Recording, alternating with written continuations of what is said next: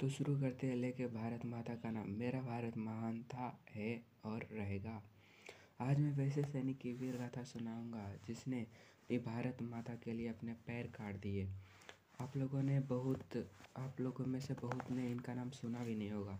इनका नाम है इयान कार्डोजो। तो शुरू करते हैं इनकी शुरुआती ज़िंदगी से लेके। इयान कार्डोजो का जन्म बॉम्बे में हुआ था, जो कि अभी मुंबई के नाम से मशहूर है।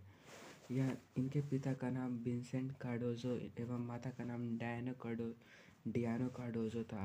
यान कार्डोजो ने अपनी schooling saint Xavier high school से और सेंट सेवियर कॉलेज से की थी। कार्डोजो ने अपनी ग्रेजुएशन नेशनल डिफेंस एकेडमी में पूरा किया और इनका सिलेक्शन गोरखा राइफल के फाइव वाई वन बटालियन में हो गया था। उसके बाद इन्हें फाइव वाई फोर बटालियन में सिलेक्शन हो गया था।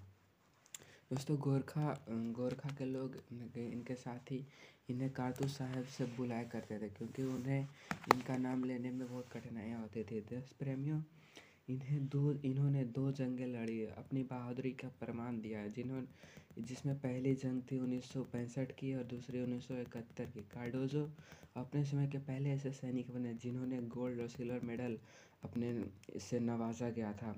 देश प्रेमियों पाकिस्तानियों के साथ हो रही उन्नीस सौ इकहत्तर की लड़ाई में सबसे पहले भेजी गई टुकड़ियों में एक टुकड़ी गोरखा राइफल की भी थी। उस समय कार्डोजो सर्विस कॉलेज वेलिंगटन में ट्रेनिंग ले रहे थे, जबकि उनके बटालियन सिलहट में युद्ध लड़ रही थी, जो कि पाकिस्तान के पूर्वी पाकिस्तान की। अभी के बांग्लादेश बांग्लादेश है, उसी को पूर्वी पाकिस्तान पहले कहा जाता था। जब युद्ध के दौरान उस बटालियन के एक सीनियर ऑफिसर शहीद हो गए तो यान कार्डोजो को उनकी जगह लेने के लिए भेजा गया। सामने पाकिस्तान की बहुत बड़ी सेना थी और कार्डोजो के पास एक सिर्फ़ छोटी सी बटालियन थी बट फिर भी पाकिस्तानी पाकिस्तानी सेना से लगातार लड़ते रहे। उन्होंने उन्होंने बताया गया, उन्हें बताया गया था कि 48 घंटे में री इन्फोर्समेंट यानी मदद पहुँच जाएगी।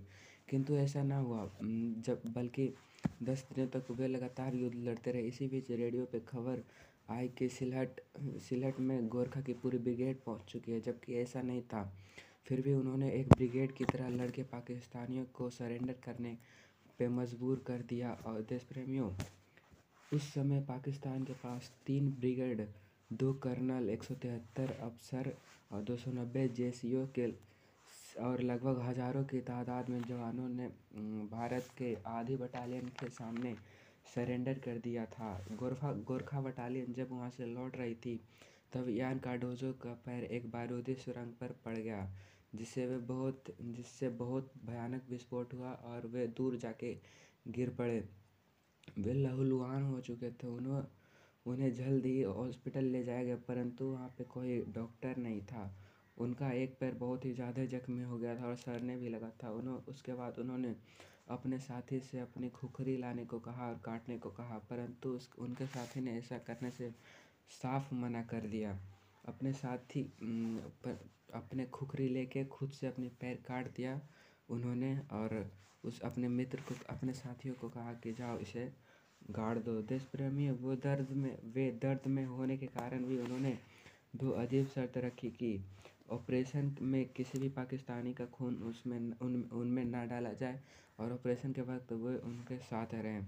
ऑपरेशन सफल हुआ पाकिस्तान के सिलहट के एक अस्पताल में जो कि भारत के कब्जे में आ चुका था और ऑपरेशन के बाद उन्हें पुणे भेजकर उनकी न, उन्हें नकली पैर लगा दिया गया। देश प्रेमियों दुखपूर्वक उनका एक उनका एक पैर नकली था, परंतु वे किसी आम सैनिक से कम बिल्कुल नहीं थे। ये कार्डोजो ने कई सारे फ़िज़िकल टेस्ट में साबित कर दिया था। उच्च सेनाधिकारियों के सारे फ़िज़िकल टेस्ट पास करने के बाद उन्हें एक ब्रिगेड का कमान दिया गया और रिटायर, वे रिटायर जनरल, मेजर जनरल के पद पर हुए। रिटायरमेंट के बाद उन्होंने बहुत सारी किताबें भी लिखी, जैसे India in world war one, our heroes in battle आदि बहुत सारी किताबें लिखी थे प्रेमियों, ऐसे सैनिक को हमें दिल से सैल्यूट करना चाहिए। जैसे प्रेमियों, मैं अलविदा लेता हूँ इन्हीं अपनी बातों के साथ। मेरा भारत महान था, है और रहेगा।